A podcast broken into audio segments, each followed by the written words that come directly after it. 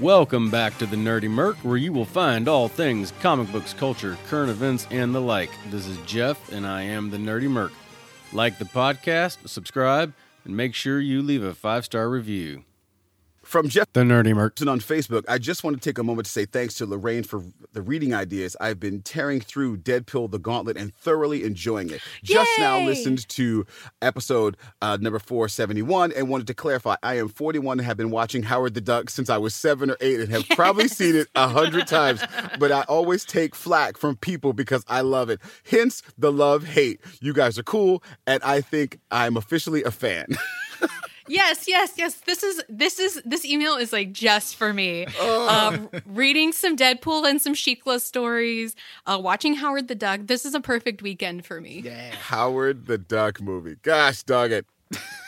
Uh, and Jeff, if you like Deadpool the Gauntlet, that era of Deadpool, there's uh, my favorite, probably my favorite Deadpool story of all time is called Deadpool the Good, the Bad, and the Ugly, and it will break you. So I got an unexpected shout out from uh, from this week in Marvel. If you recognize them, that would be the same people that gave me a shout out last week when uh, during their show. Uh, not really a shout out. I'm really kind of patting myself on the back more than I deserve. But either way, kind of cool that the official Marvel podcast has mentioned me by name two weeks in a row. Uh, pretty stoked about that.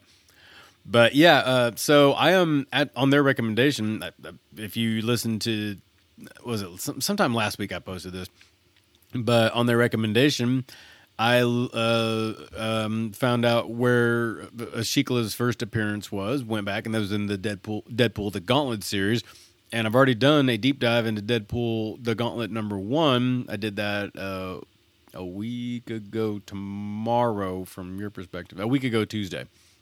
I'll be doing Deadpool the Gauntlet number two this coming Tuesday. So tomorrow. Yeah. And that is oh my lord, I'm having so much fun reading this series. It is it's it, it is if if you read it and you do the Deadpool quotes in uh, in Ryan Reynolds' voice, uh so much fun. So much fun. So yeah, well completely was not expecting them to um, I I guess I got to be careful if I send them a message. now that I've given them permission once to to to share on air, I guess they take that as permission to always share, which I'm cool with that. But I just got to make sure I'm careful what I say now, because uh, yeah, it might get aired. Uh, anyway, uh, so he mentioned Deadpool, uh, the good, the bad, and the ugly. I looked that up. I couldn't find that in the Marvel Unlimited app that I have. So I looked it up on Amazon, and turns out it is a three part book. And each book is like 100 something pages. So, yeah, I bought all three. I will be getting into that sometime soon. I, I, I can't guarantee. I am biting off a lot to chew right now. Literally. I just got done eating some of that beef jerky I talked about in the last segment. But yeah, I am biting off a lot and I I I probably have enough stuff literally to fill a lot of entertainment for the rest of my life. And that is not a joke. This is where I hope I live to be 150. Dead serious. If I could transfer my consciousness into a robot body, I'm doing it. Now, with my budget, it might be, you know, not a very good robot. you know, the RAM's a little slow, but yeah, I I, I want to live forever. I am too curious about what comes next. But yeah, definitely looking forward to that. It was awesome to hear my name come out of, you know, hear my name on this week in Marvel podcast again. Had a lot of fun with that. You're listening to the Nerdy Merc. From crime or from the Crime Prevention Research Center, the website is crimeresearch.org. In an article that was posted on the 5th of November. Remember, remember, the 5th of November, the gunpowder treason and plot. Yeah, okay. So, Black Gunner. It would help if I could read this correctly. Black gun ownership soars in 2020. Firearm sales for blacks increased by 58.2% during the first half of 2020. Good. I think everyone should own a firearm. I also think it should be your choice whether or not you do, but I believe you should. I won't force you to own one. But in 2020, 18.6 million guns already have been sold, setting a record firearms sales pace, according to a report this week. Black Americans are a big part of that uptick. The largest firearm sales increase came from black men and women whose gun purchases increased by 58.2. I already said that part. And moving on, a poll by Pew helps to explain why there has been such a large increase in concealed handgun permits among blacks and women. The poll shows 25% point increase in the proportion of blacks with favorable view of gun ownership. This is the largest increase of any group. The increase among all women was 11 percentage points, and the increase among uh, men was 8 percentage points. So, you know what this tells me? That there are a crapload more people from the black community that no longer feel safe. I wonder why that is. Hmm.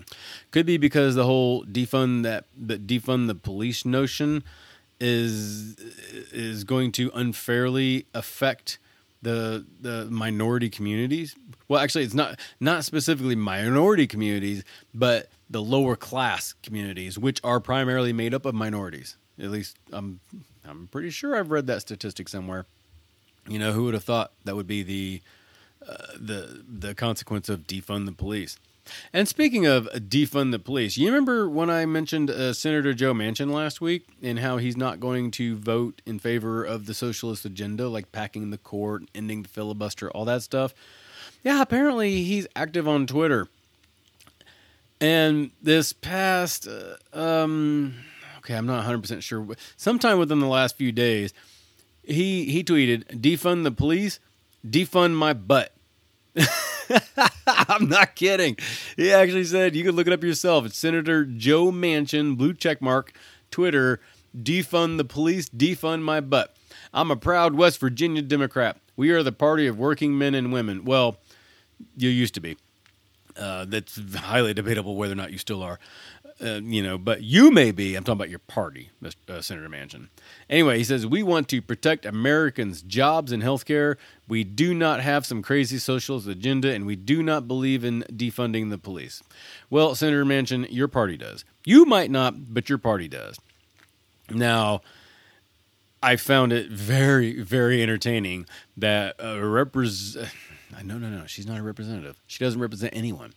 Congresswoman Alexandria Ocasio Cortez, also the blue verifi- blue checkmark verified, uh, you know, account, retweeted that tweet and added a picture of her wearing white, sitting behind Senator Joe Manchin and staring daggers at him. Yeah, because that's real mature. That that's how you get things done. That's you know what I, how it's only a matter of time until Senator Manchin is a Republican. It really is. You know, it's I, there's there there's a path for it in West Virginia. I can almost guarantee you that uh, because of his popularity, because he he he is a popular senator from there, and I can almost guarantee you that the West Virginian GOP would happily say, "Hey, Senator Manchin, come on over to our side. We will clear the primary field for you." And we'll get you elected to Senate as a Republican. I think it's going to happen. Senator Manchin and and those like him, and there are several like him, are being pushed out of their party. They the and it's this this this goes into the much deeper conversation that I really don't have time to get into. It's going to have to be a writing. Man, see, I'm I'm biting off so much more than I can really chew. Uh, it's going to have to be a writing, but uh, you know how the uh, left moves so far left that well, it's you know what. Let's. I'm gonna save that for another day. So let's put a pin in that. But uh, yeah, defund my butt. on a, a, an official blue check mark verified senator U.S. senator's uh, Twitter account. That's hilarious. Uh, so this moves on to I'm going to talk a little bit about U.S. history now, and this has to do with gun ownership. You know, a lot of people say, uh, you know, especially when you say, well, the the the Second Amendment is for me to help defeat a tyrannical government. and people like, oh, that's never happened. That's never going to happen in America. You're never going to be able to defeat the government with with civilian owned guns. You know what? It's already happened. Once, 1946, Athens, Tennessee. Look up the Battle of Athens. Not joking. This has actually happened. Let me read you a short, uh, a short synopsis. In August of 1946, the citizens of Athens, Tennessee staged an armed revolt against their corrupt local government. People had long been outraged by the local democratic machine, headed by boss E. H. Crump, which and E. H. Crump he he was the mayor of a nearby town, and he uh, had had a like his man was, if I remember correctly, his man was was governor, and he even had a U.S. senator in his pocket. Uh, and, and it said maintained power through graft and electoral fraud, and used the local sheriff's department as a tool of oppression and brutality. His, the machine also kept tight control over the region's newspapers, and its grasp extended to every part of local government. Said one veteran returning from World War II, you couldn't even get hired as a school teacher without their okay or any other job. The sheriff's department routinely rousted returning GIs and then hit them with trumped up fees and fines to steal as much of their pay as possible. Receiving no help from the federal government, the Department of Justice had investigated election fraud in 1940, 42, and 44, but had failed to take any effective action. Tensions grew until the August 1946 election, when a group of GIs put forward their own slate of candidates in an attempt to overthrow the Crump machine once and for all. They were met on election day by false arrests, vote fraud, and voter intimidation. Things finally came to a head when an elderly black farmer was turned away from the polls and subsequently beaten by a policeman with brass knuckles when he and the veteran assigned as a poll watcher objected. The farmer tried to escape but was shot in the back and killed. The people had had enough. A group of veterans and other citizens gathered together and, still desperate for a government solution, telegraphed the governor of Tennessee and the U.S. Attorney General pleading for help. But when no response came, and they learned that the sheriff had sent armed deputies to the polling places, the citizens decided that a show of force was necessary.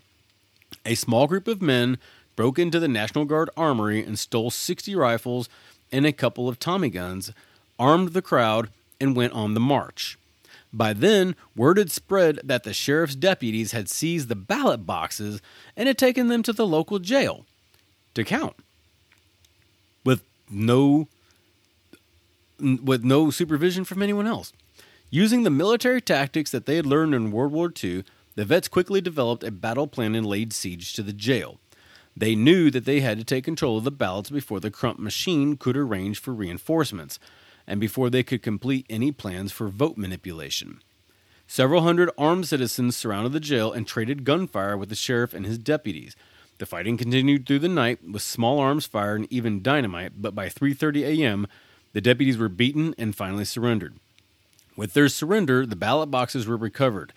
The GI candidates had defeated the Crump machine candidates by a 3 to 1 margin. That is what the Second Amendment is for. And anyone telling you otherwise is telling you a lie. Why do I say that? Why do I bring this story up now? I'll let you come to your own conclusions. Yeah, yeah, I'll let you come to your own conclusions. You're listening to the Nerdy Merc.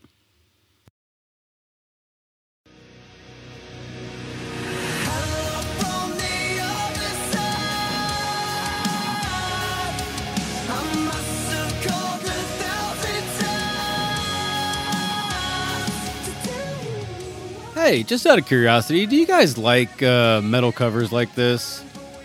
I do. Like uh, like the, the Leo cover for Africa that I mentioned a minute ago. I don't know. I really love them. Hope you do too. This is a really awesome cover of Adele's Hello, performed by Fame on Fire, just in case you're curious. So, obviously, I didn't bring you back to talk about Adele. I'm going to talk about Adam Schiff now. And first, we're going to start by playing you an interview he had with Joy Reid on MSNBC. I need to go back to Republicans for just a moment because both House and Senate Republicans have made it clear that when um, sort of the normal order resumes and when Congress is back in session and, and at work, they're not interested in doing any work that involves legislating or helping people during this awful pandemic that's now taken, you know, Okay, and she rambles on about COVID for a while. Uh, I'm just going to skip that part. Let's continue where where the the important stuff picked back up. Um, but what they want to focus on is investigating. They want to go after Hunter Biden still. They want to go after the investigations that led to impeachment, a time in which I think for a lot of people, you, you sort of became the modern day Thaddeus Stevens, you know, making your arguments against Trump during impeachment. And Thaddeus Stevens, in case you don't know, was uh, the guy who secured the in the House the articles of impeachment against then President Johnson in the 1860s after Lincoln's assassination. So they're, they're trying to play uh, Joy Reid, who is black, is trying to paint Adam Schiff as this you know virtuous man that it was battling you know Donald Trump and the evils that he represents. Highly laughable, but let's continue. They want to go after the, the Mueller probe again. Is this what we're going to have to sit through for the next four years? Republicans just doing investigations and refusing to legislate?